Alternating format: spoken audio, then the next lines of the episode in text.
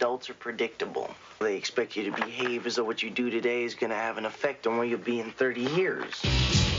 I mean, it's ridiculous to think that there's going to be anything in 30 years. I don't know what's worse, you know? Being blown up in nuclear war or having a 7 Eleven on every corner. You want it to be just like you? I Think maybe if I had your haircut, I could sell more policies? Or maybe if I had your mouth, I could close a deal every day? okay. Give him a break. Giving him too many. They love you, you know? They don't know what to think of me. Maybe I am as bad as they say. Who says? Everyone. You're different. They're living under this illusion that life as we know it is going to continue forever. I'm in trouble. You got a B plus in calculus? It's just murder. It was an accident. They killed my brother. You're not listening to me. No, you're the one who's not listening. It was a suicide. They killed my brother. No one knows anything except a kid on a skateboard. It happened right here. I'm not lying. You gotta hear what it sounds like from where I'm standing. Everybody knows that you're blaming yourself for the way that he died, but I want you to know that your friends, they still think about you. Somebody had to shake their tree. You said so yourself. Oh, yeah. By the rules. You got your team, I got mine. I guess we all do unexpected things sometimes, don't we?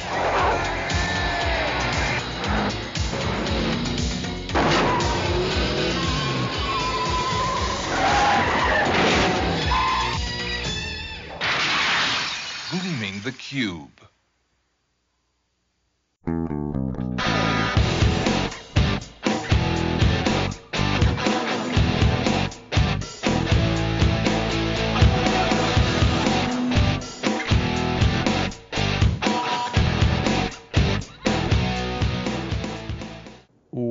Welcome to They Called This a Movie, testing the strength of friendships one terrible movie at a time. Subscribe to the podcast on iTunes and other podcast services by searching They Called This a Movie.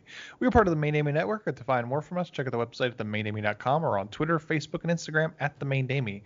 We are also now a proud member of Geek Vibes Nation. You can find them at gvnation.com. Welcome back to They Called This a Movie. This is Anthony Del Vecchio, and with me, as always, is Dan Aquino and Mark Meyer. Say hello, gentlemen. Hey everyone. No bit this week, just a PSA. Skateboarding is not a crime. There you go. Right on, man. we could all get behind that. Uh, yeah, this week is my pick.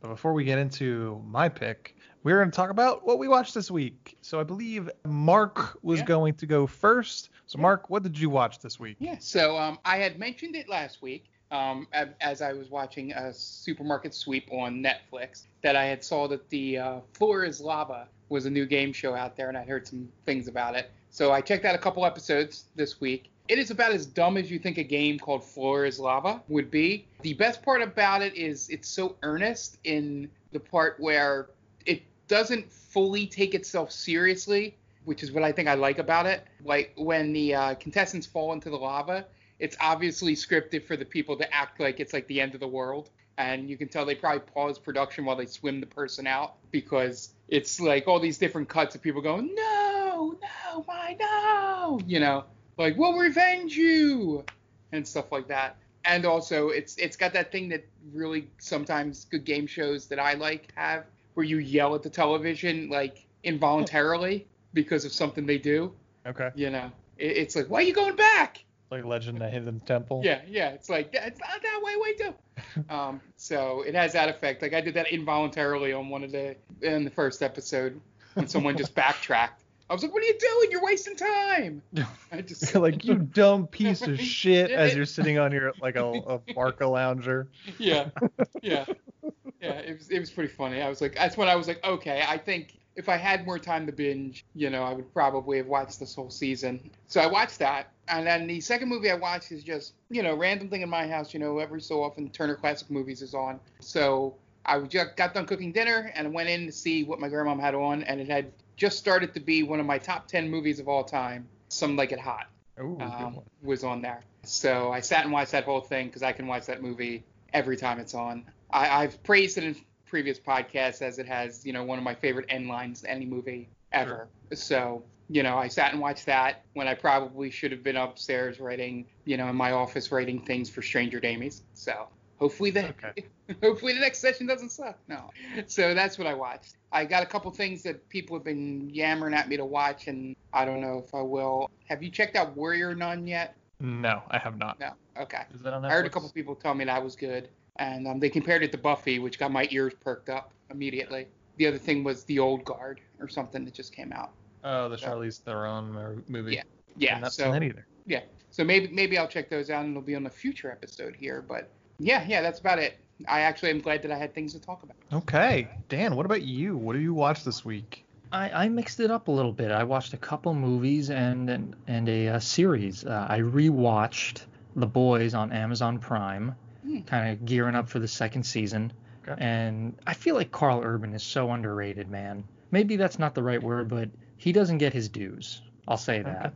I, I'm a big fan of Karl Urban. I wish Dredd had done better at the box office so we could have gotten another Dredd movie because he was awesome in that. I watched that. I watched Terminator Dark Fate, which wasn't terrible. It's probably the next best Terminator movie after T2. I know that's not saying a lot because everything after T2 is hot garbage. Okay. But- Are you saying it's it's the best movie since T2, like chronologically? Or are you saying it's the second best Terminator movie? it's it's the next best one after Terminator 2. So I would say Third uh, best. third best. Yeah, I would say T2, Terminator, Dark Fate. Okay. I, I guess chronologically it would be the re- right way to say it, right, Ant? yeah. I wasn't sure if you were saying that it was better than the original. No, it's definitely not. Okay. It it definitely has the old tropes with Arnold and Sarah Connor, but it was good to see her back. She kicks all sorts of ass. I really, if they plan on doing another Terminator, I really want them to do something totally different with it because Sure. just sending a Terminator back to kill someone is it, it's done to death at this point. They need to come up with something new with a Terminator. Like a Mhm. Terminator could come back and do anything. But yeah, I, I didn't hate it. I thought it was actually decent. And last night I watched Jumanji: The Next Level. It was fine. It was it was a decent watch. It, like it was a good way to pass the time. I Mhm. actually enjoyed the first one, uh, Yeah, I Welcome to the Jungle. Yeah, I heard Yeah, that was same. a surprise. Yeah. Yeah, that was actually pretty good. This one was okay. It I would give it a three out of five. I would say, but okay. I would I would say Welcome to the Jungle was probably four out of five. But uh, yeah, that's that's pretty much it. Okay. Yeah, sounds like you got some variety in there. So I watched the new Hulu film Palm Springs, which came out this Okay. week, which Andy Samberg and uh, the mom from How I Met Your Mother. Really good. It plays on that Groundhog's Day kind of idea about replaying the same day over and over again. Something light for this kind of COVID, but also it, it does it well. It's a it's a pretty good romantic comedy too at the same time. Really enjoyed it. A Lonely Island production, so some people, some famous faces show up there too. Yeah, I- I, don't know if you've seen it, Ant, but I've heard Pop Star is really underrated. I don't get Pop Star to be honest with you. I You've- like the Lonely seen it. Island. I've seen it. I like the Lonely Island and most everything that they do. I don't. I I don't get Pop Star Okay. to be honest with you. But this is a, this is also coming from somebody that loves Hot Rod, so you know, as we said last week, we're, I'm all over the place. Um, It- it's weird because I've seen people put Pop Star amongst the same movies as uh, Spinal Tap as just like Sure. a, a great um, music parody, I guess, or band parody. mhm. So it, I'm curious about it, but at the same time, I I like Andy Samberg, but I'm not like a huge fan of him. Yeah. Uh, so I don't know what to think really. I guess Yeah. I I would just have to check it out.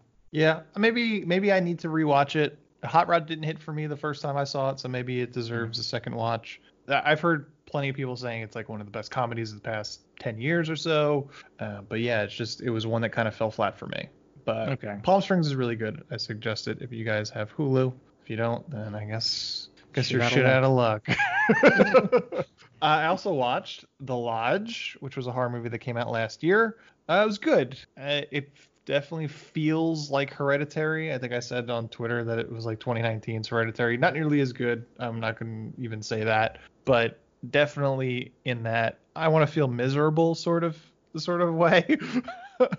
then you watch The Lodge, uh, but it was really well done. Um, and if you're a fan of horror, then check that one out too. That's on Hulu as well. And then I went into a really long string of, I got into a documentary kick of specifically video game documentaries. Oh. So I watched Nintendo Quest, which is a story of a guy who I think is just a, a huge NES fan. He seems kind of like introverted and stuff like that, and his friends kind of to try and break him out of some sort of shell and to get him out him out more, they kind of give him they give him a a challenge that they're going to give him 30 days to buy every single NES North American NES release. So he has to start at zero and then and buy all of them because he already had like probably like three, four hundred already. So he had to buy them all over again. Which was uh, it was like super mindless kind of thing that I threw on uh, late at night, which was very very entertaining and fun to kind of watch him pull down a whole bunch of games that you know I recognize and him trying to get to the the expensive ones and all that. So like the the world champion the nintendo championship Yes. one didn't count because that wasn't a, a release it was a it was like a, a sweepstakes or whatever it, was- never sold so that was their stipulation it had to be sold in north america so it wound up being like something like 675 675 Yeah. games or so Wow. something I- like that I, yeah, I think the official number is like low 700s for yeah like playable North American NES games, and a lot of them are giveaways. Or did they count the? um I guess they would have to get to that number. The the, the Tengen game or Tengen game, i believe the so one yeah in, in the Yeah. black the black cartridges. Yeah, I'm pretty sure. Yeah. So I watched that, and then I watched The Power of Glove, which was the story of the Power Glove. Again, another really light. It's probably 70 minutes long. It was a fun one. Uh, just kind of the history of the Power Glove and how it failed and how the Wizard failed and all that stuff. And then I did a rewatch of a movie called Atari Game Over, which tells the story of E.T., the Atari game, and how Yeah. That was forever linked to the cra- the Nintendo the video game crash of the early 80s and they were it's also kind of coinciding with them digging up the the landfill in New Mexico which was interesting and kind of like kind of sad too because the ET basically ended the career of the game developer the guy that that built it single-handedly and he seemed like he was on kind of a meteoric rise through early video games in terms of you know I think he had like three absolute smashes under his belt and then they kind of gave him an impossible task to finish a game in 5 weeks and he went and did it and just kind of coincided with Atari just losing money hand over fist and blaming ET and then he kind of wound up being the scapegoat and it was kind of sad to see like someone just he was probably 24 at the time just completely getting kicked out of a an industry like that so that one was interesting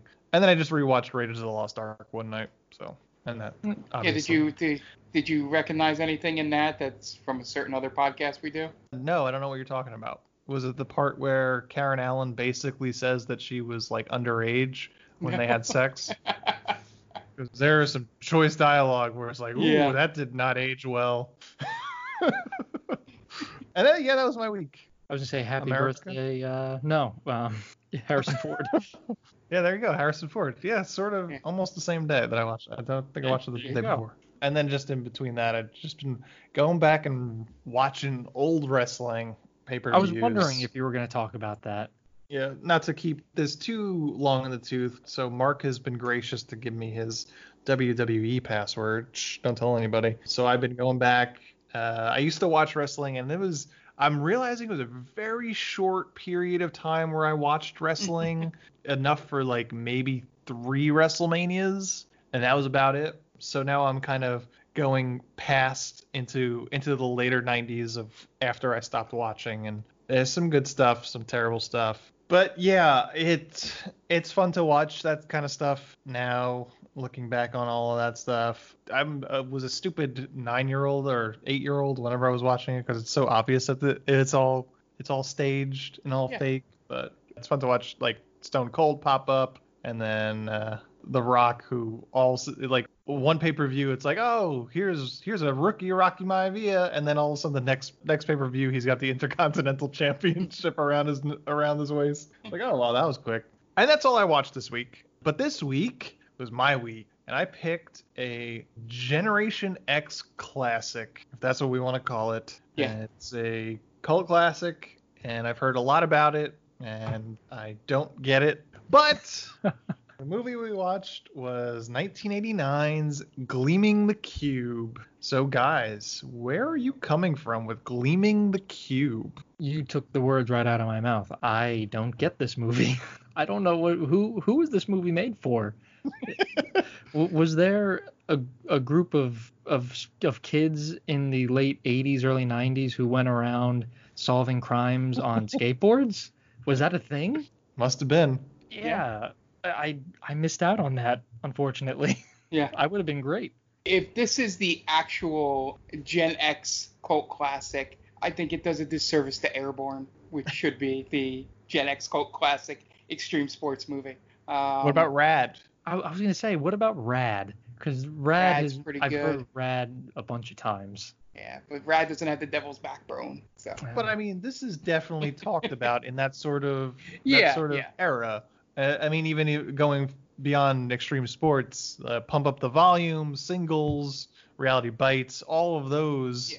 And this is a little different than reality bites, but it's you know also six or seven years uh, removed, so it's kind of same generation as they grow up. Uh, but yeah, I when I picked this movie and then I watched the trailer, I wouldn't have guessed that it was a movie about teens foiling an arms deal to Vietnam. yeah, of all places, get that hot topic in 1989. Right. Well, I was trying to think of what so why of why they created that and why this movie has become such a cult classic. And the only thing I could kind of like glean from it is like Viet the Vietnam War was their parents' war really or you know just slightly early, later than their parents but like so they foil something where they're aiding I'm assuming because we never really hear, but I'm assuming because the Vietnam Anti-Communist Relief Fund is the ones getting these, uh, ones sending these ammunitions across to Vietnam. I'm assuming it's like, you know, our parents fought this war that, you know, anti-communism is such bullshit, but. You know uh, so we're sticking sticking it to the man who's trying to stop communism and just killing innocent people and that's our gen x attitude about it because we're all going to die in nuclear war anyway in less than 30 years man that's yeah, all i that can was, that was a weird topic. and he, they Um, bring it up very casually. Like, what if you don't die in nuclear war? Eh, whatever, we'll figure it out. what? How do you jump from that? Yeah Very, very nihilistic. I didn't understand what the what the point of it what was, and I was very surprised by this movie because it starts out like your you know your typical movie that runs in the same vein like Rad, and you know kids are are skateboarding, blah blah blah, and then it turns it takes a dark turn pretty quickly, and Yeah. it, it caught my attention for sure, but it's I don't know how to describe it. I wish it wasted its time doing something completely different that's really what right. I, I wish it had stayed along the same vein as just kids on skateboards. And if they were going to solve, adult. right, that's really gonna all i s- wanted If you were going to solve something, it should have been like who who robbed the the local store or whatever, you know, not Yeah. stopping an arms deal or you know raising money to save the community uh, whatever you know like, Yeah. oh it's like the old folks home or some shit We're like entering a skateboard competition, and then there's a bad group of skateboarders. Someone messed with Jimmy's trucks on his skateboard. We got to figure out who he, who did that and expose them. Something Right. like that, right? yeah That's something the a little movie I was hoping that we were getting into. Right, and I would have been perfectly fine with that. I Yeah. don't want to see espionage in this type of movie. There's way too much talking, way too much talking in this movie. But I will say what this movie has going for it over such classics as Rad is martial arts. yeah, that that that come out of nowhere. Yep. Oh yeah. There's a lot of angst in this movie too. Yes. There's a lot of angst worthy of Zack Snyder himself. I would imagine a lot of it with the being a cult classic has to do with having uh, Christian Slater in it because Sure. I'm just looking at his IMDb, and just the amount of movies that he's in that you could call cult classics is like amazing. Like he's in the one of his first ones is he's in the Legend of Billie Jean, which I've heard about but never seen, talked about. Um, and then it's Heather's is right after this. Sure. Then This is like right in his heyday. Yeah. Yeah, then Pump Up the Volume, True Romance, and you're like you're sort of just Yeah. building up. He does a lot of these weird movies in between, but then he pops up these movies that you just hear people talk about, and just like this, you either get or don't get while watching it. He was one of those stars from back then that seemed to either have a an eclectic agent or he got to pick his own role back Sure. then. I'm sure we don't we don't even realize how big of a, a star he was at one point because we were too young. For the longest time, and I'm sure this will come up again, I kept confusing Christian Slater with Corey Feldman. Ooh. Okay. I don't know why. I guess it's like the bleach blonde hair look. I don't know. Uh, I don't even think Corey Feldman has ever sported bleach blonde hair. Well, he has blonde hair, doesn't he? that's Corey not like Haim. Haim does. You Oh, get maybe your that's Corey's wrong. mixed up? There, yeah. I'm, I'm confusing my Corys and my Christian Slaters. Man, a three for Gleaming the Cube. It's directed by Graeme Clifford, who's an Australian director, did mostly TV stuff, nothing you really would have ever heard of, but he was the editor on a run of some pretty interesting movies, including Don't Look Now, The Rocky Horror Picture Show, The Man Who Fell to Earth, and The Postman Always Rings Twice. So movies with at least six words in the title. Yeah. This was written by Michael Tolkin, who also wrote Deep Impact and Changing Lanes. The stars Christian Slater, Steven Bauer, Art Chudabala, Ed Lauter, Micole Mercurio, Peter Kwong, Charles Cyphers, Max Perlich, Tony Hawk, and Christian Jacobs. Has an IMDb score of 6.3 and a Rotten Tomato score of 29%. Budget $10 million. Box office 2.77. Ooh. Not a good one, but also a s- Yeah. very small budget. This was like a tax haven kind of thing. It was like, oh, we have $10 million we got to spend by the end of this quarter. Let's throw this mo- money at this guy. I'm glad I looked up on IMDb the, the girlfriend in this because I was watching. I'm like, I think I kind of recognize her, but I couldn't decide if I recognized her from um, either uh, Karate Kid 2 or Big Trouble in Little China. Big Trouble in Little China, right? Yeah, it's Big Trouble in Little China. And I 'Cause looked she has up, like three oh, credits. Yeah, yeah. That's what I was like. It's like one of those I'm looking at like kind of recognize her. Like it has to be in something I've seen a million times. It's like one of those things that I, I say in the past where it seems like somebody wrote two different movies and then they tried to make it one movie. Yeah, uh, I didn't. I didn't feel that way in terms of the the flow, but I could totally see that in terms of like, oh, we have this arms deal sort of movie Yeah. where people, you know, some regular Joe uncovers it and it's going on in his backyard. And he's got to uncover it, and then it's like, ah, then I have the skateboarding movie because there's not enough skateboarding. That's really. That's really what I could say about this movie. I needed more skateboarding. It's a lot of Yeah. casual skateboarding. Yeah. Just kind of like getting from point A to point B and not doing sick, gnarly flips or grinds. Yeah. I mean, they're there, but you would want more from this kind of movie. I do love that Christian Slater's character has his uh, Gordon Bombay and uh, Mighty Ducks 2 moment where he just goes to the place by himself to think and then just skates really hard. I was, I was thinking more of Flashdance, where she goes to an abandoned building and just dances. That's probably a but you know, whatever your point of reference is, Mark. If Yeah, you want to yeah. just stick to hockey movies, it's fine. Yeah, yeah. The the two movies they could have had was the arms deal espionage movie, and then sort of a movie of you know the Vietnamese culture, the anti-American thing going on with the girlfriend and Christian Slater's character could have been a whole movie on its own, like two cultures getting learned to like each other, you know, sort of thing. Um, that Gung was Ho? beginning. Yeah, like that was a big thing in the 80s. I just wanted more skateboarding. I wanted the whole thing to be about skateboarding. And To- Maybe Tony Hawk's like- the best actor in this movie. Prove me wrong. I mean, Steven Bauer's pretty good, plays Detective Lucero, but there's not many great actors in here. Do, do you actually like skateboarding, Ant? No, Oh, but I mean, I was watch I was watching a movie about skateboarders, and I I just needed that. I wanted more of it. Yeah, I, I didn't enough. go to a skateboarding movie to hear about Mr. Wilhelm from Seinfeld uh, trying to get weapons into Vietnam. Yeah, that was my that was my bag, baby. I- That's kind of like going to a Batman movie and you're just checking, like you're just following Alfred along as he's doing the chores around Yeah. Wayne Manor. I mean, it's not a bad movie. It's just not what the movie I wanted it to be. So I guess I really can't fault it for that. It's kind of a boring movie if you think It is about it. It is kind of boring. Boring, yeah. right? Because like I, I have it going on in the background right now. Yeah. There has been no action for the past 15 minutes. Just Yeah. a lot of talking. It's a missed opportunity. Yeah, I And Tony Well- Hawk doesn't skateboard nearly enough in this movie. Unless if he's the stunt double for Christian Slater's character. He is not, Okay. um, but we'll get into that on who is. Bam Margera. Bam Margera.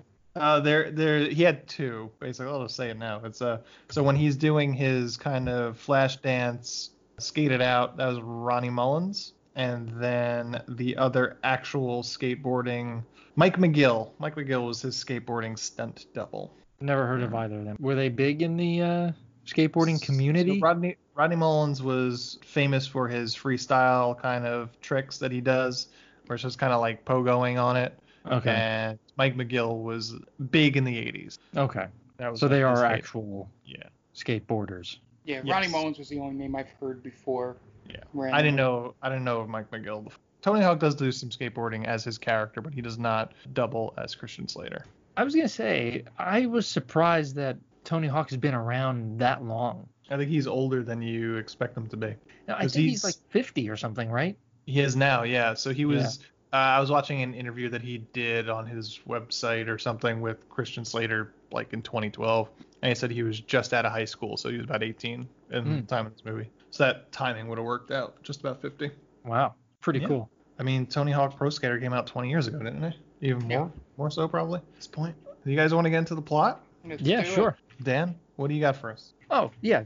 As I've been doing on the episodes every week, I like to give a shout out to our good friend Tia uh, and her podcast, Top 10 with Tia. You could find her at Geek Vibes Nation. So, Top 10 with Tia is a weekly podcast where Tia and her crew get together and they discuss top 10 lists. So, you know, top 10 actors, directors, Marvel movies, so on and so forth. So, go give her a shout out. Uh, she's a good person, and uh, we get together with our hatred of Zack Snyder movies. So, I mean, if you like Zack Snyder, don't check her out, but I would check her out anyway. She's awesome. Okay, and we're gonna be right back. But before we get into the plot, we're gonna take a step back and listen to some words from friends of the podcast. So we will be right back.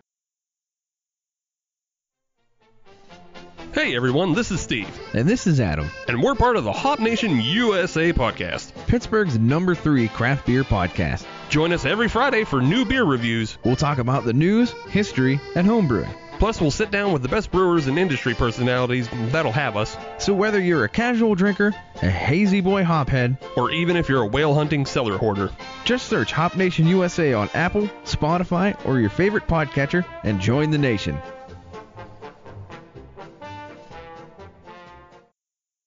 Oh, hi. Didn't see you there. It's me, George, from the best little horror house in Philly, the show where we talk about the best horror movie ever made, according to our guest at least. We've talked about groundbreaking classics like Texas Chainsaw Massacre and Alien, but we've also got a lot of great ones coming up, including some very fun guests like Len Kabasinski of Swamp Zombies and Red Letter Media fame, Caroline Williams, the star of Texas Chainsaw Massacre 2, and Chase Williamson from John Dies at the End. So make sure you're subscribed to the best little horror house in Philly, and I'll see you boils and ghouls over there.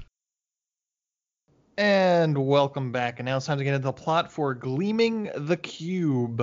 We open on John Wayne Airport in Orange County, California, as some skateboarders skateboard on the tarmac with some super radical music. We even have a theme song for this movie. It's, Yeah. I, yeah. It's Gleaming do- the Cube is the name of the song. And they have that late 80s, early 90s thing with the like fuchsia colored underlines Mhm. going through to show you that it's you know it's radical, 80s. man. Unfortunately, they couldn't get Kenny Loggins for this movie. 'Cause That would have been good. This was 100% a Kenny Loggins type of song. Yeah. Uh, so the skateboarders are skateboarding on the tarmac, and then they hassle a pilot. Brian, played by Christian Slater, wants the pilot to pilot them in a plane, and he gives the guy some money, and the guy's like, "I'm not gonna take, I'll take you, but I'm not taking all these guys." And then we cut to immediately all of them in the plane. They how, all hop on the plane and adorn this inside with stickers. Go ahead. Did Mark. anybody notice the Tony Hawk sticker? They did, I think including it's a the- Tony Hawk sticker. The I think first it's one. the first sticker, right? Yep. Yeah. First smash, Tony Hawk sticker, boom. And then, uh, so they're all on the plane, and one of the most impractical plans, they are searching for empty pools to skate, and they can only see them from the air. Um, if this were a helicopter, it would make a little more sense, but you can't just land a private plane anywhere. Right. So I don't know what their plan was to get off the plane, but they Right, find what- a. I, I was gonna say, what do they do? Like they find one. What if it's like it's a 10 minute uh, flight away? That's probably like what half hour, 45 minutes of a of a skateboard, like Yeah. skateboarding there, and you have to remember where it was. You don't, you can't see the street names. Right. So this is just yeah. a poor plan. all around. I mean, I, I think Brian has a map. Brian's got a map, but still, it's like, all right, well, we're going back to John uh, John Wayne Airport. Hope you, you you marked it down. It took us an hour to get to find it, and now Oh Yeah. God, imagine if it was an hour flight. it It, it would long? take forever. you gotta you gotta adhere to flight plans. Oh you yeah. know, these you can't Yeah. just hop on a plane. No. yeah, there there were other planes in the air. You know. Yeah, yeah. Yeah, It's, it, it's amazing to see these kids just be able to skateboard through an airport, especially post 2001, watching this Yeah. movie.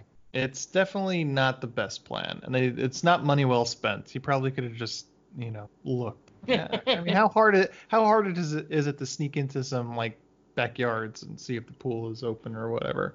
I think I I'm not a skateboarder though. I guess so I don't really know. You don't What know goes what it's like, man. All right. I don't know what what goes into finding an empty pool. You don't. But I guess live that's a the thing. I guess in California you come across empty pools all the time. I, don't I mean, think or I, I guess skateboarding wouldn't have been a thing, I guess, unless they that wasn't a thing, right? also Sure. people's uh people's wardrobes back then were really weird. Uh, You have a you have like the typical punk skater look, but then you have a guy who wears like dress pants hiked up to his belly button. It's like, w- was that the style for skateboarding back then? I guess so. Nice That's- pair of khakis. Right. A, a button down. Like that's not very hardcore, man. Um, I'm rebelling against culture, but my mom buys my clothes, so I have to do what I can. Right. I make do. And there's a lot of Pizza Hut in this movie, isn't there? Oh yeah, uh, I think some some Coca Cola too. Ah. But they find a they eventually they find a empty pool, so we they somehow get off the plane and I so when we first when I first started watching this, I thought they were just gonna like skateboard off the plane or something. Like, would I thought that was the original plan. That would have been radical. That would have been very radical. You know, just get a get us down low, bro. right. Jump into the pool. Yeah. Or they're just Of hanging course. off. so much easier if it was a helicopter, wouldn't it? Yeah. It, it could have looked like they were being deployed. Yeah, but no. So Tony Hawk then skateboards in the pool while every, everyone else watches him uh, until one of those other kids takes a spill and he, you know, scuffs up the pool with all his blood, and the paramedics and cops are called. The kid gets taken away in a stretcher, and Detective Lucero arrests Brian for trespassing. Also, the um, the pool owner is the voice of Stu Pickles from Rugrats, by the way. Oh, Oh, nice little uh, tidbit there. Yeah, yeah. He Has nothing to do with this movie, but he he was a uh, actor wound up in a lot of Mel Brooks movies as well. I know he was Um, the the voice for Country Crock. Yes. Yep. That's that's where I recognize his. Like I heard him talking. I was like, ooh, I know that voice, Country Yeah. Crock. Yep. Uh, so Brian's parents bring him home, and his dad is pissed because his dad is always pissed. Yeah. He meets his adopted brother Vin, who thinks his dad is too hard on Brian. Um, Brian goes to his room, and Vin and him have a conversation. They also have a long-standing chess game, and then uh, Vin's girlfriend shows up, Tina, and Vin leaves out the window. David barely acknowledges her. He just puts his headphones on and rolls over because he's angsty. so The much next day angst. Yeah. The next day at school, Brian acts like a dick and runs into Vin's girlfriend while on a skateboard, and Vin apparently does his homework for him, too.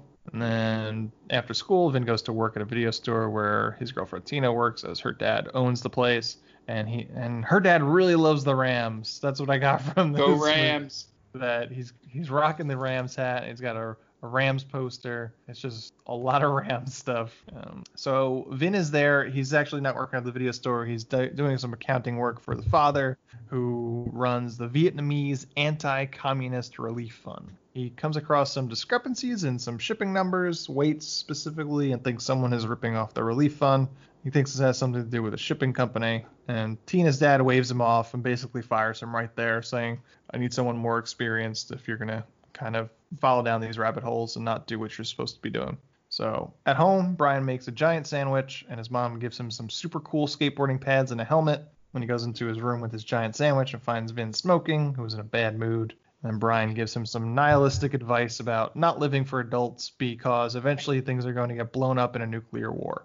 I, I I do like in this scene. I don't know if it's because of uh, Christian Slater, but the part when he comes in and Vin's kind of angsty towards him with the cigarette, and he goes, "Okay," and he's like, "Let's do this again."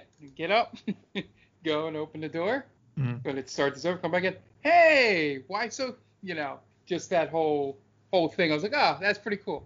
I got to chuckle at it. And I don't know if it's just the way Christian Slater's acting ability just pulled that dumb idea off. That was, Mhm. you know, probably in the I'm- script. So it's, it's one of my favorite scenes. And I was actually surprised that Christian Slater was happy that he got pads and a helmet. Right. right. Right, because they always make it seem as if like only losers wear, you know, pads and a helmet. Like, I, I don't need this, mom. I'm, all the kids are gonna make fun of me. And he was like, "Well, this is awesome." I'm like, oh, that's. I guess this was made to be a. Before we find out that this is like a a, a crime mystery movie, uh, I thought this was gonna be like, oh, like a PSA kind of movie. Like, oh, you know, not all skateboarders are punks. You know, we're we can obey the law too. You know. Right. Uh, to that point, in that interview that I watched with Tony Hawk and Christian Slater, he said the one scene he hates is towards the end, is that he has like a reaction shot for when all the skateboarders come over the hill, and he was so upset because he has to wear that stupid helmet because he Yeah. felt like he just made him look like super dorky. I- In his defense, he did look super dorky. he does. he really does. So he's not wrong there. it's not the most flattering helmet. Uh, so then Vin realizes that, thinking it over, that he he maybe have been s- onto something with WMS, the shipping shipping company. So later that night, yeah, Vin goes to check out WMS headquarters, sneaks into the warehouse and finds an entire row of boxes dedicated to the Viet a- Vietnamese Anti-Communist Relief Fund, VACRF to be specific. Uh, he tries to open one up, but someone turns on the lights and he has to hide. Mr. Wilhelm, George's boss from Seinfeld, catches him and he pulls a gun on him and tells him to come with him, basically. At a motel, he catches him off screen. Yeah. Yeah, it was really confusing.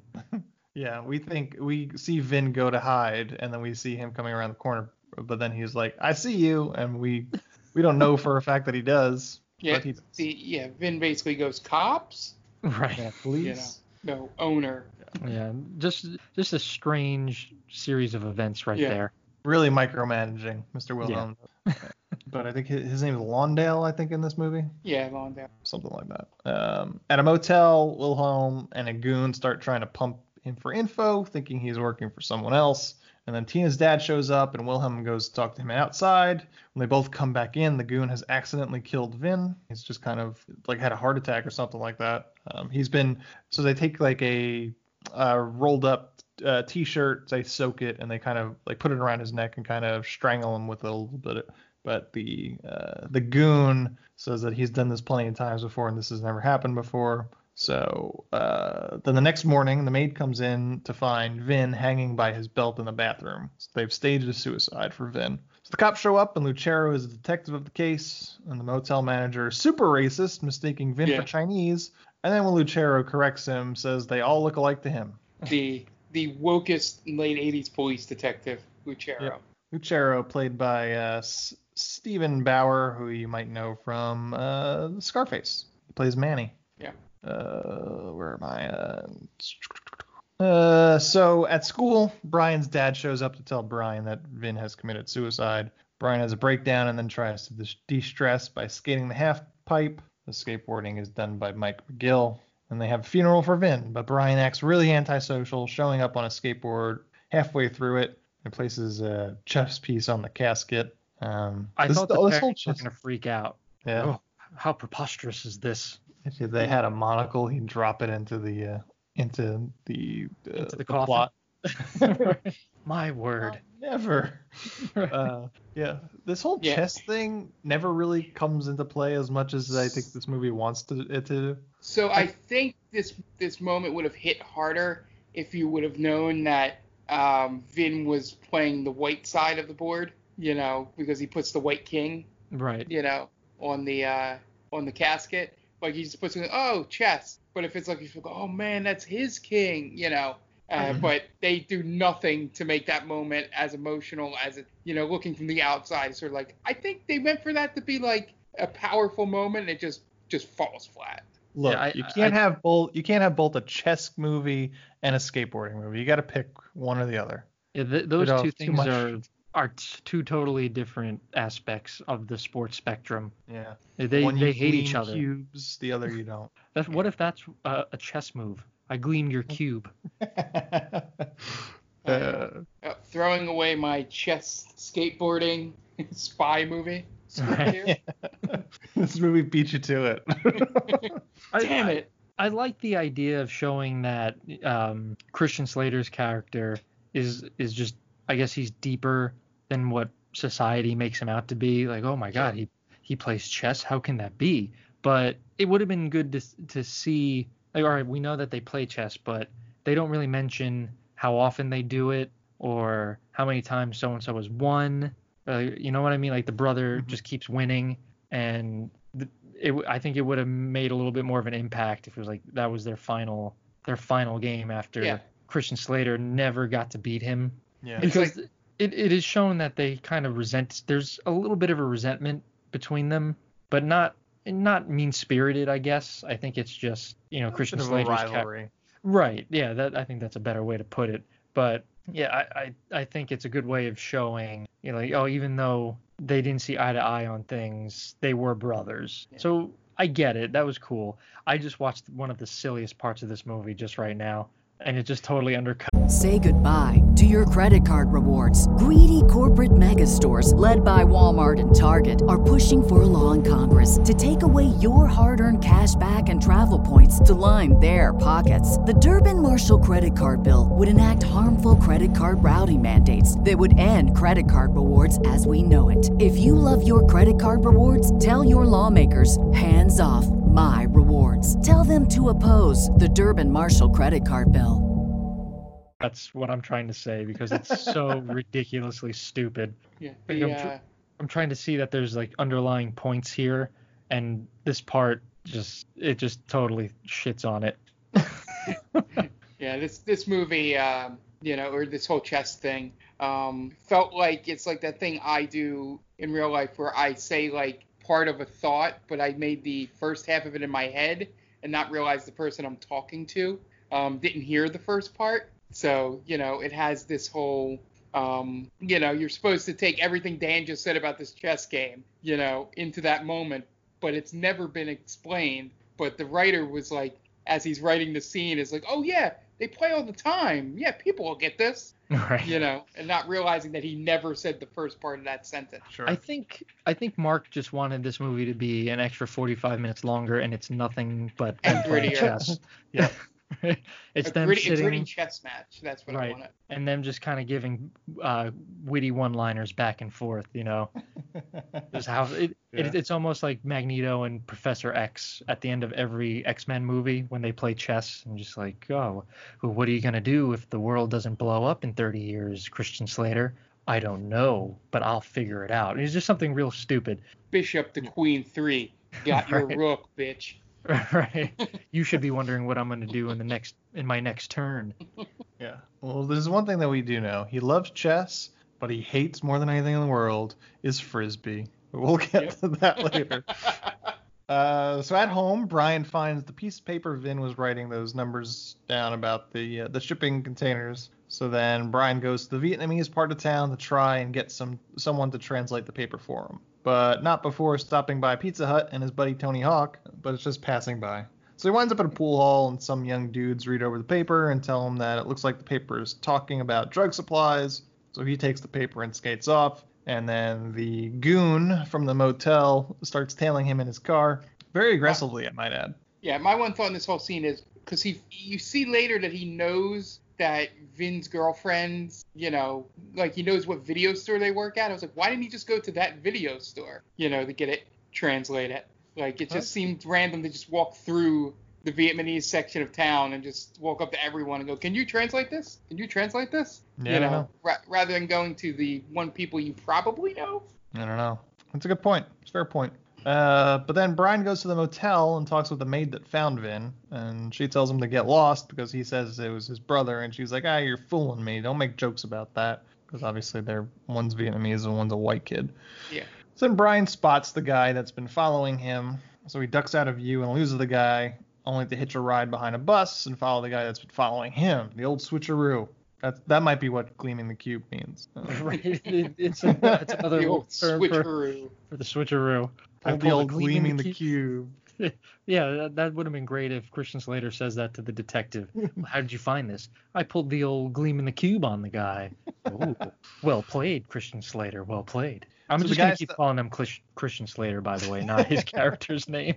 Uh, so the guy stops to call someone on a payphone, and when he's not paying attention, Brian jumps into his back seat. I mean, Now, was what- I the only one that thought that he was just going to slice his tires and then skateboard away? That would have made Uh, more sense. I did. I wasn't expecting that.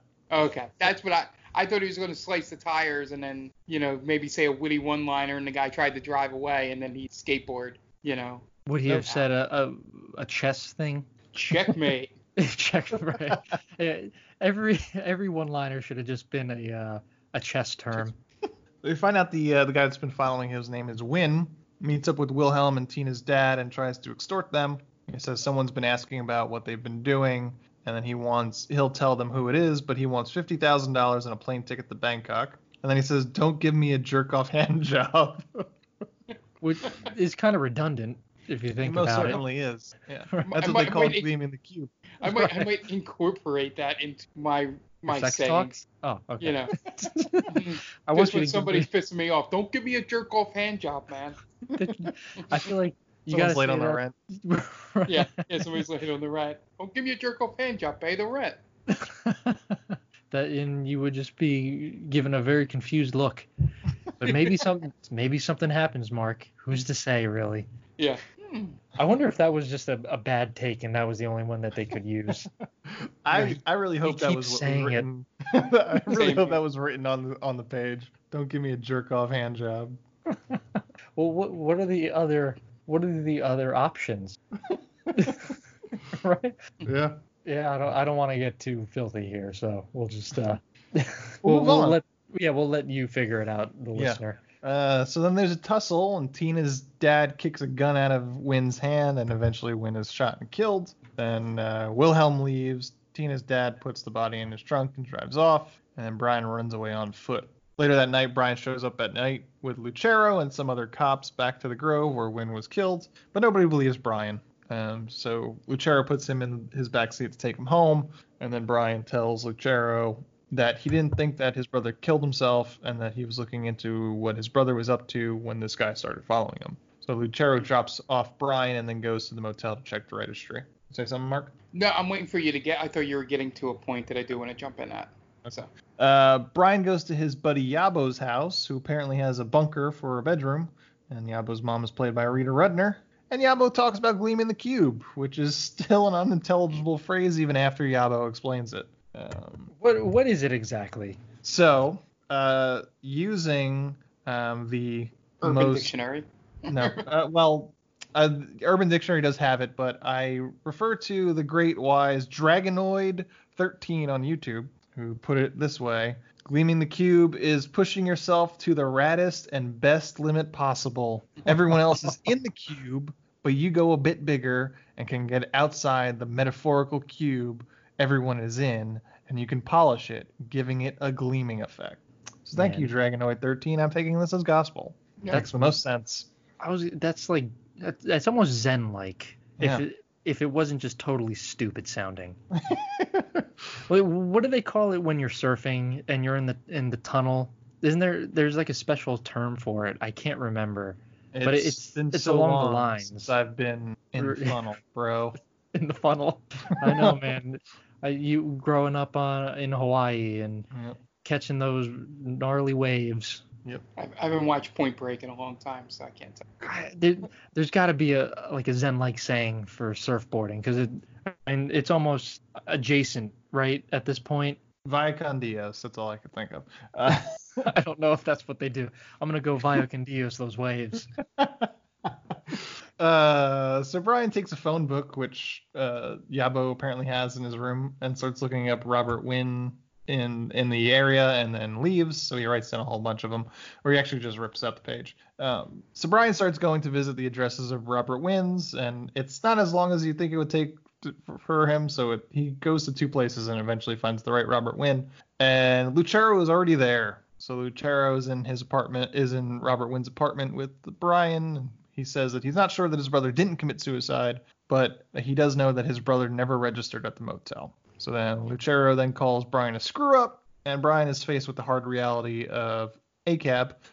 and then Brian throws a hissy fit, Yeah. but then sees a phone number written on a scratch pad and stealthily takes it. Yeah. So, and this is the scene where um, Lucero uh, starts doing that "I used to be you" sort of speech Oh, um, sure. to Brian, and at this point, I'm like, is he going to skateboard by the end of the movie? Please tell me he's going to skateboard by the been end of the movie. amazing. Right. I really wish he did. Well, he realizes that the his cop tactics aren't going to be the the uh, the way to solve the, the case, and he has to go back to his roots, Yeah, his he has to teenage roots. Yeah, he has to gleam the cube. Right, and and then Christian Slater's character even says it. No way, he's gleaming the cube. They and right, it's never. I don't think it's ever brought up again. At, And looks this at the camera and winks. Double It'd be guns weird at to the see camera. Lucero on a skateboard though. He's a pretty big dude. Yeah. Yeah, he Which doesn't is really why fit the even role. more why I wanted it. Yeah. Right. It's like it's like seeing Bobby Cannavale on a skateboard, right? because Yeah. it's very similar. with that with that great accent, that Italian accent of his. yeah. I'm gleaming the cube here. Watch out, punk. Uh, so uh, he takes he he finds that number written on the scratch pad, so he takes it and then leaves. So he tries the number and it winds up being the number to Bolsa Video, the video store Vin worked at and who Tina's dad owns. So Brian goes back to the police station talks to Lucero about what he found. And Lucero says that Bobby Wynn supposedly landed in Bangkok that morning. Then Brian shows Lucero the note Vin wrote. And the other officer translates it and tells them that it's an inventory list of medical supplies. So then Lucero then tells Brian that he needs to forget about the whole situation, and then when they close the book on Vin's death, it's going to say that he committed suicide. And uh, Brian has a hissy fit about that and says, I mean, yeah, if your brother was killed, and no, he's not getting justice. I totally get the fact that you're throwing a hissy fit. So I'm not passing judgment on Brian, is what I'm saying. Yeah, Um, he's, he's totally in the right for most of this movie. yeah.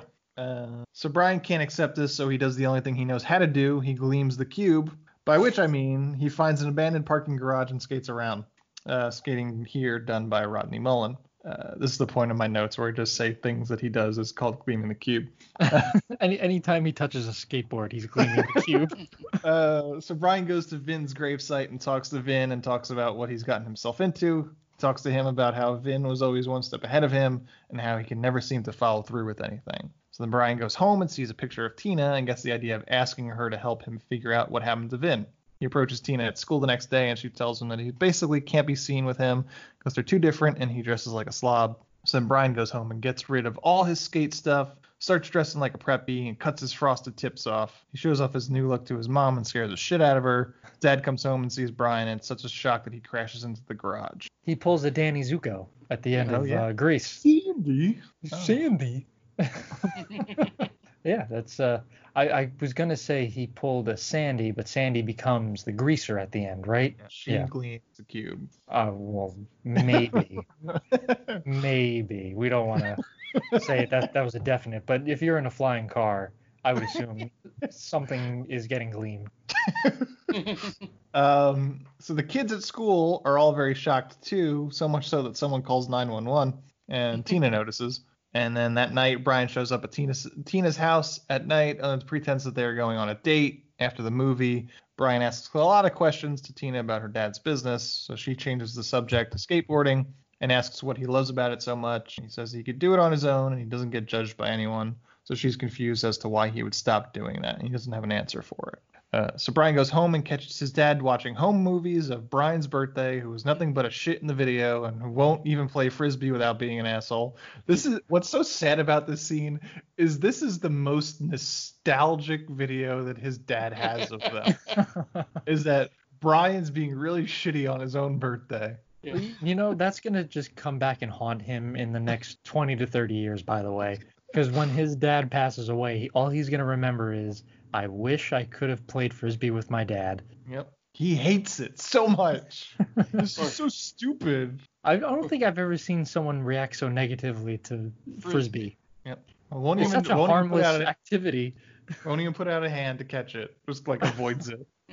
Or or when the dad dies, he's like, oh, thank God I don't have to play frisbee.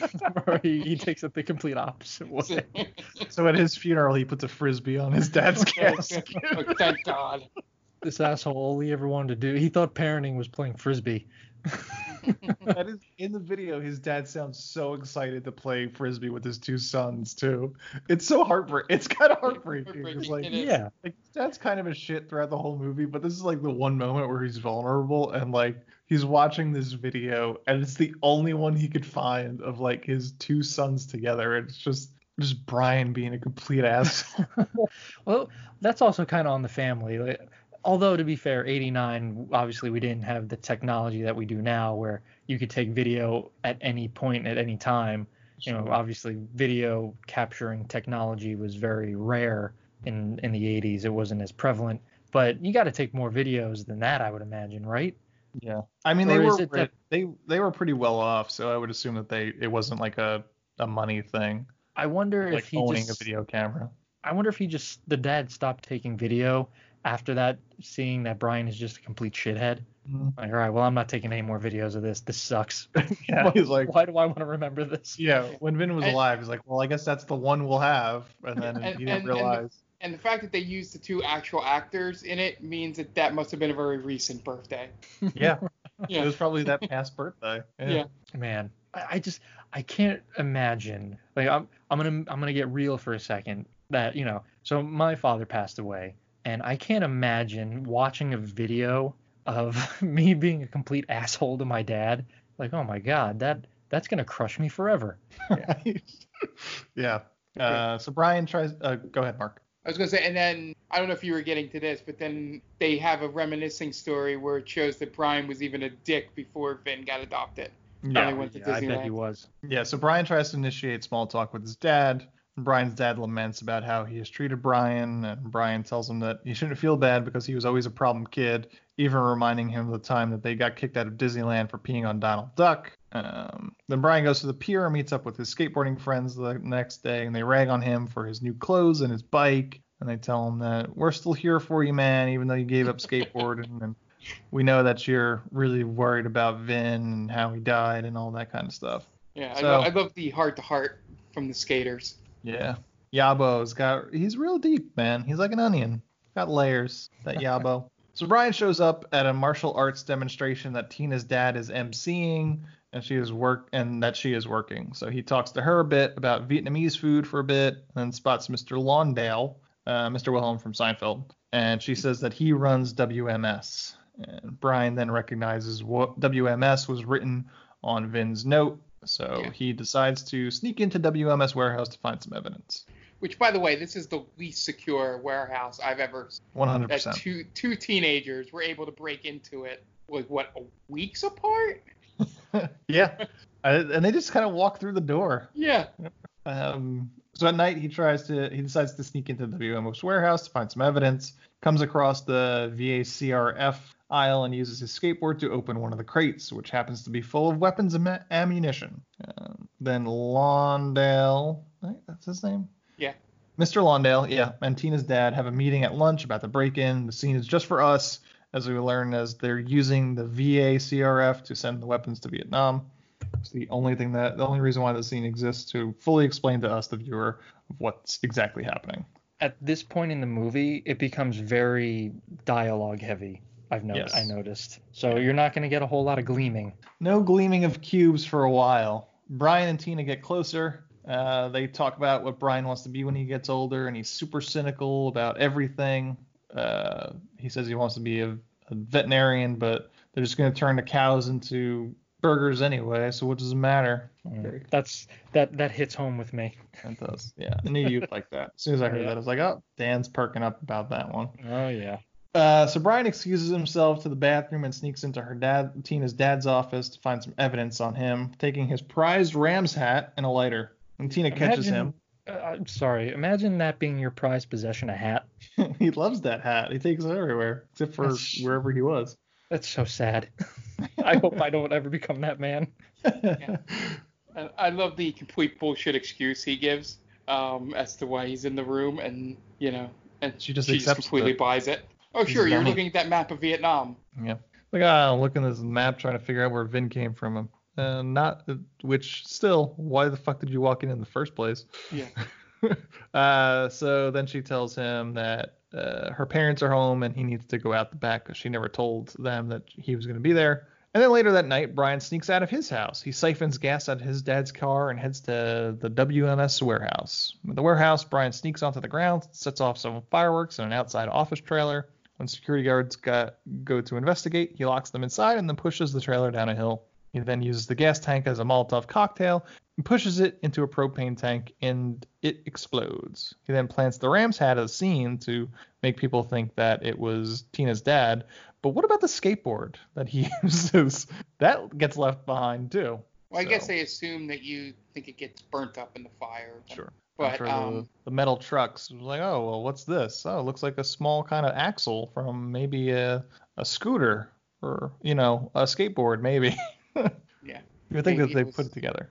Um, and again, the worst security ever Mhm. for a location. Yeah. If you if you are running ammunition and guns in this warehouse, you would think that you would beef up security just a little bit. Yeah. Um, two guards. Mhm. So as the fire trucks put out the fire, Lawndale finds the hat and then goes to his car to call Tina's dad. Lawndale makes some threatening remarks to Tina's dad and hangs up. So Tina's dad tells her mom that Tina has to go to her uncle's house immediately. And then Lucero shows up at Brian's house, tells him that he knows it was Brian that started the fire, but can't prove it. Once again, skateboard. Uh, Lucero Yeah. also tells Brian that now he's not listening to Brian and he was the only person that would. So good luck, Brian. Yeah. Later that night, someone tries to climb in through Brian's window, and it winds up being Tina. And Tina tells Brian that her dad is in some kind of trouble and she's scared for him. And they sleep in separate beds. She sleeps sleeps in Vin's bed as uh, He's a gentleman. yeah. Uh, the next morning, Tina is getting ready to leave Brian's house, and as she goes to leave, she finds her dad's lighter. Brian initially lies, but It's such a. Oh, I got it at an army store. Yep. It has his name engraved on it. oh. Yeah, he lies, but the she doesn't believe him, so he tells her the truth. And then Tina shows up back at her parents' house. Her dad is, was worried because she never showed up at her uncle's. She asks him what happened to Vin. Her dad admits that Vin's death wasn't a suicide, but it was an accident, and it was only because he was helping Vietnam. He calls Lawndale to tell him that if Brian that it was Brian that set the fire, and Lawndale wants Tina to kill Brian, but he refuses. On his way to school, Brian is followed by three guys on motorcycles. They tell him that Lawndale wants to talk to him. Brian tries to escape them by gleaming the cube, by which I mean skateboarding down hills really fast as they try to catch him on their motorcycles. Uh, once again, skateboarding here is done by Mike McGill. Eventually, Brian and two of the motorcycle dudes crash into in front of a police cruiser and they get brought into the station. Brian talks to Lucero, who tells Brian that the motorcycle dudes were following him because he called them several derogatory names. Mm, Lucero tries to get Brian to admit he started the fire, but he won't say anything. Eventually, his parents come to pick him up while Lucero has to interrogate the motorcycle dudes. His dad's super pissed, but as far as we know, Brian only got run down by some motorcycle dudes. As far as he knows, Brian only got run down by some motorcycle dudes. So he's pretty pissed for no reason. Um, Brian sneaks out and then goes to Yabo to try and get a new deck made. Meanwhile, the cops are about to get info from the two motorcycle dudes by accident. They name Lawndale while speaking Vietnamese, Vietnamese together, but the Vietnamese speaking detective is in the room so he can confirm what they said. Uh, that that classic cop movie. hmm So Yabo finishes the new deck while Lucero goes to Brian's house to find that Brian snuck out at night. First of all, this new deck is pretty fucking sick. I gotta say. Yeah, one- thing I'm to go back quickly on to the the detective thing. I just realized thinking about it that there must be a word for Lawndale because, or else like a Vietnamese word for it, or else they would have said Lawndale while speaking Yep. Vietnamese. I was So- thinking that while I watched it. I was like, oh well.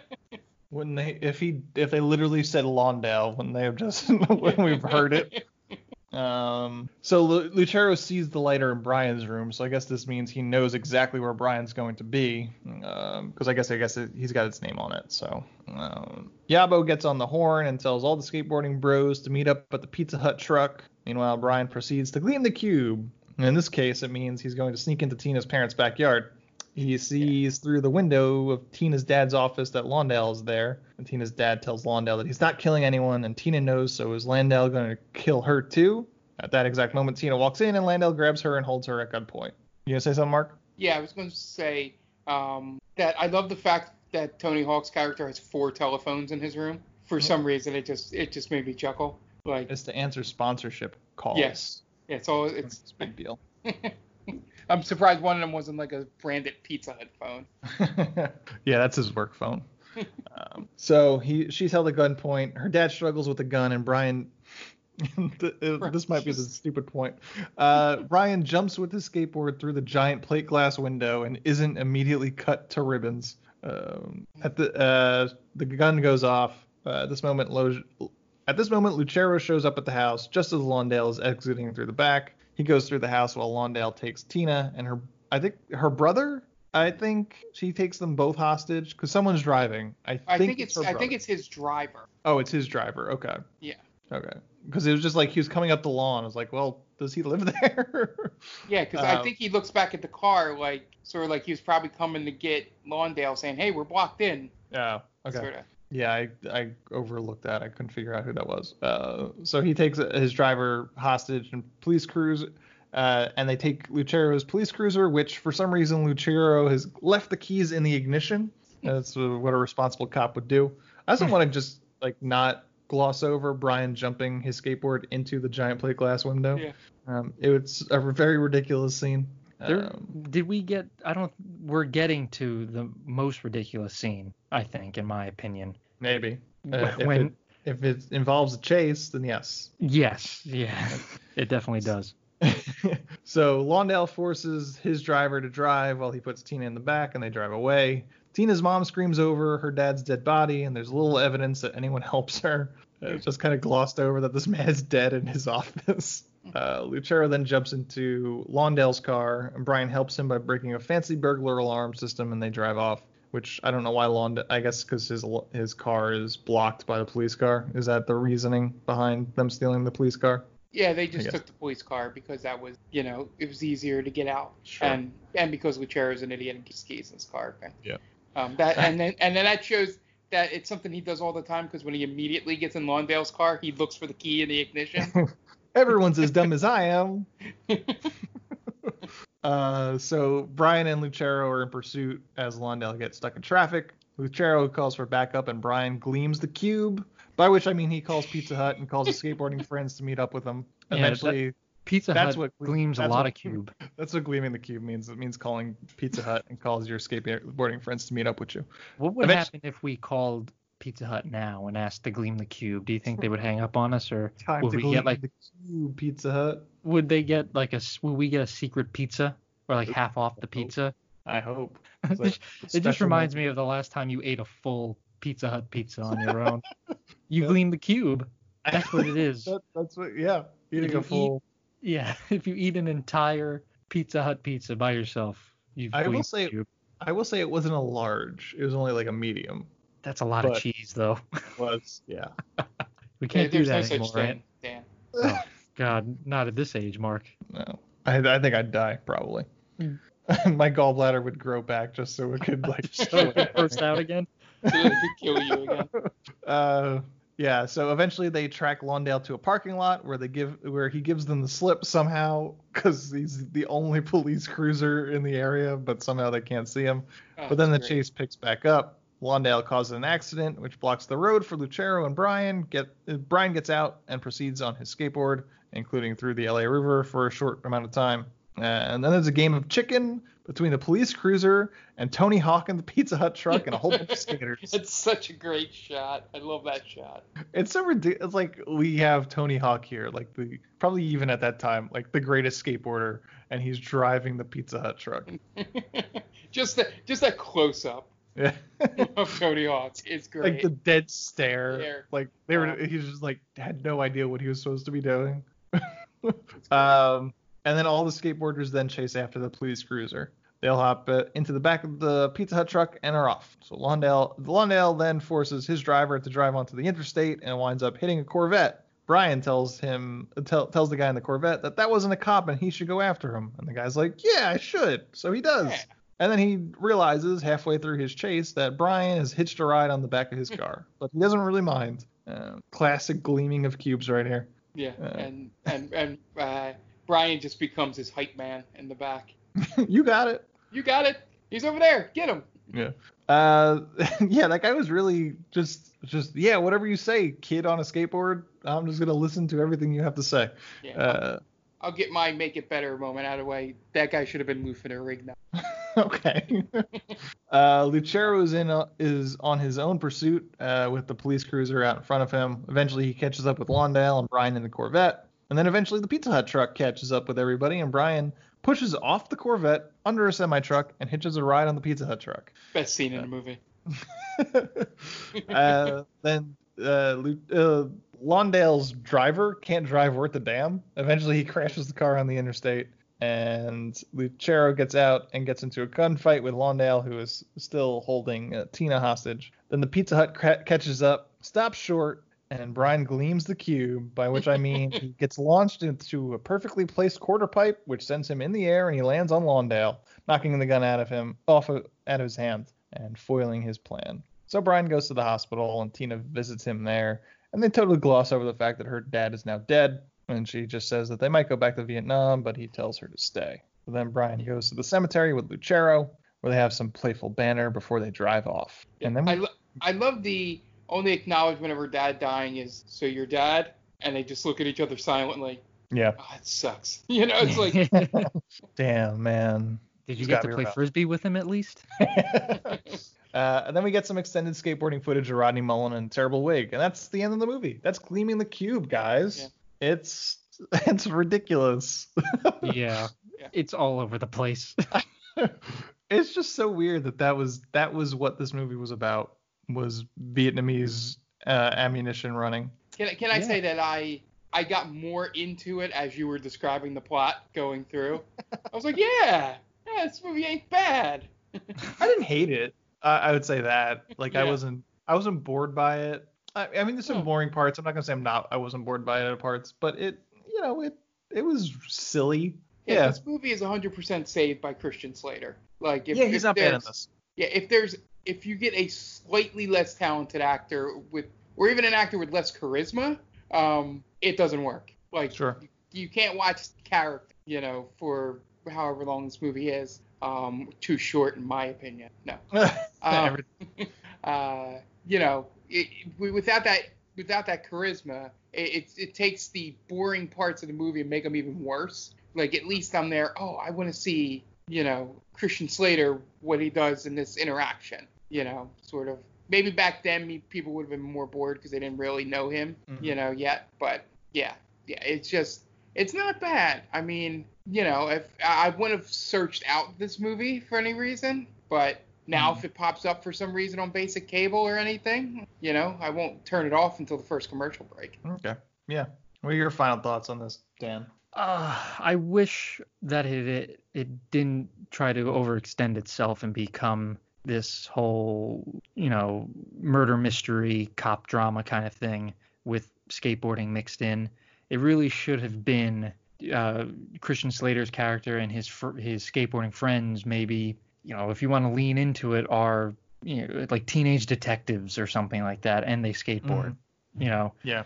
uh, almost like a Nancy Drew or Law, uh, Hardy Boys kind of thing. I was thinking the exact same thing. I was going to Yeah. make a Nancy Drew comment. Yeah, I think, that would have made more sense. Yeah, I think there's definitely like there's that moment where they come over the hill with a Pizza Hut truck, which is super ridiculous, that Pizza Hut truck.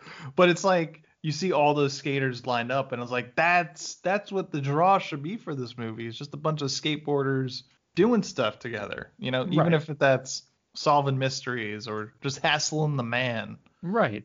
Or what if you did like a footloose kind of thing, right? Where, you know, like dancing is outlawed and, you know, here skateboarding is outlawed and maybe uh, Brian's dad is, you know, the mayor or whatever and they don't see eye to eye So they they you know they're clashing over it. Like when are you gonna give up this rebellious attitude and stop your skateboarding? Never, Dad. That's my identity, dude. And it's just like I guess he wins him over.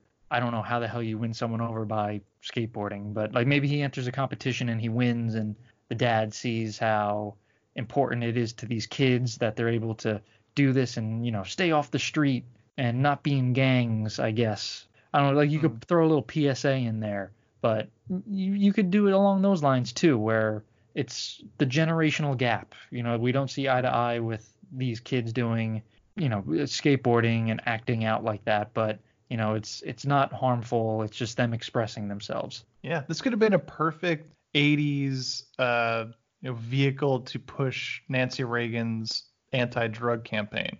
You know, these skateboarders take on drug dealers in their hometown. Not in that, Yeah. not in Orange County. You get out of Orange County. We're gonna And, and vote over Brian you. Brian unironically wears a Dare T-shirt. Yeah. right. Who was the the mascot? Was it the lion? I The don't Dare remember. Lion. I, yeah, he just has a. Who doesn't he have like a picture of Elvis on his shirt at one point? Yeah. Yeah, what the hell is that? Because he's counterculture, man. Elvis is Ugh. counterculture. Jesus. He's freaking out the squares. He's really bringing it to him. Yeah. I, I, fir- I couldn't tell if it was Elvis or Prince. It's like, well, I guess it would make more sense if it was Prince. So I'm gonna yeah, go with probably that. would. But Cla- yeah, that's classic mistake. yeah. Well, the, the, listen, the shirt was crumpled, so you know Prince had the the opulent hairdo. You know, he he looked fly AF. So I'm not saying that uh, Elvis looked fly, but you know they had the the coiffed hair kind of thing going. And uh, yeah, I just I think I, I I don't get what the overall message of this movie was. Right? And- Is there a message here? And the weird thing, when you think of the time period, right? Um, are, are we to assume that the weapon smuggling was helping the South Vietnam, you know, you know, take o- like fight the like the you know being anti-communist? Wouldn't they be technically the good guys in 1980s America? You Well, I know, think the, that's what the anti-communist. I think in the begin in the beginning of this podcast, that's what I kind of was Oh, trying okay. to glean from this of this is being completely anti-US's involvement in Vietnam. Yeah. Okay, because that, that was my thinking. I was like, oh, I guess I guess if you take that reading from it, yeah, It's yeah, no that makes a lot accident, Mark. sense. Yeah. No accident. Yeah. Was this a way for America to like pull like to get a W over Vietnam? Like, oh, we stopped a an illegal arms dealer, so you know, take that Vietnam. America well, win. technically- No, because he he lands on a white guy, oh, that's true. But he was helping the Vietnam, right? but he's an American. So you Hmm. get once again, it's anti-America's involvement with Vietnam. Okay, yeah, that makes more sense then. Okay, well, we lose again, I guess. I, I don't know. The good people win, but it's not Yeah. who you think it is. right. It's, I just it's weird seeing Christian Slater as a as a hero, I guess, but he was pretty big back in the 80s obviously. I'm sure yeah. Did- uh, it wasn't his first heroic role, Yeah. but this And obviously this movie bombed. yeah, so it didn't help his stock, that's for sure. Yeah. Uh, Uh, have we already covered what we would do to make better make this better?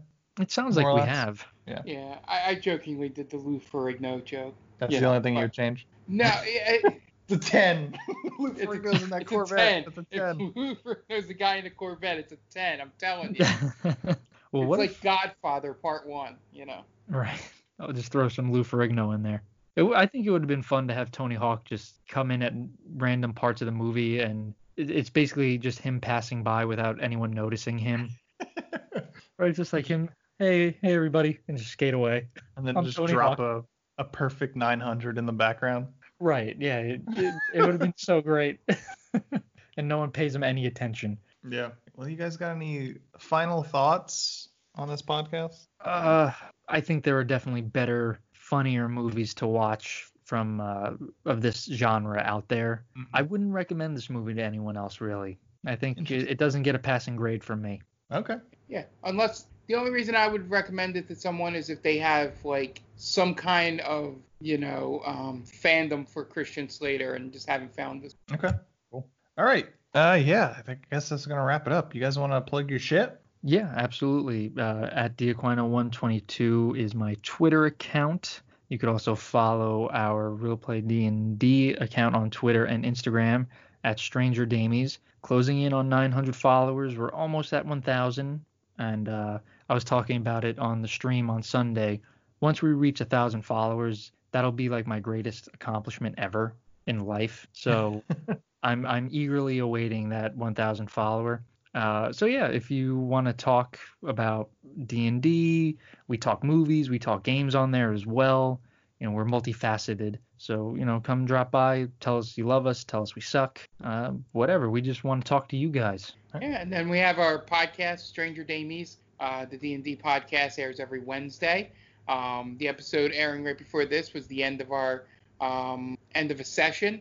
Uh, so you'll um, you'll get to pick off with uh, a nice cliffhanger, as I always like to do at the end of sessions. Um, and and our um, video game uh, podcast, uh, the Game Vault Pod or Game Vault Podcast is probably the easier way to find it. Um, aired a new episode on Monday and um, you know we um, we we have some fun talking about you know uh, the news going um, forward. You know Ubisoft did their thing and stuff like that. So if you have any interest um, in video games, you know please check us out there. Um, you can find them on i both of them on iTunes, Google Play. Basically, search for Stranger Damies or the Game Vault podcast, and you can just find them uh, anywhere you listen to podcasts. Okay, great.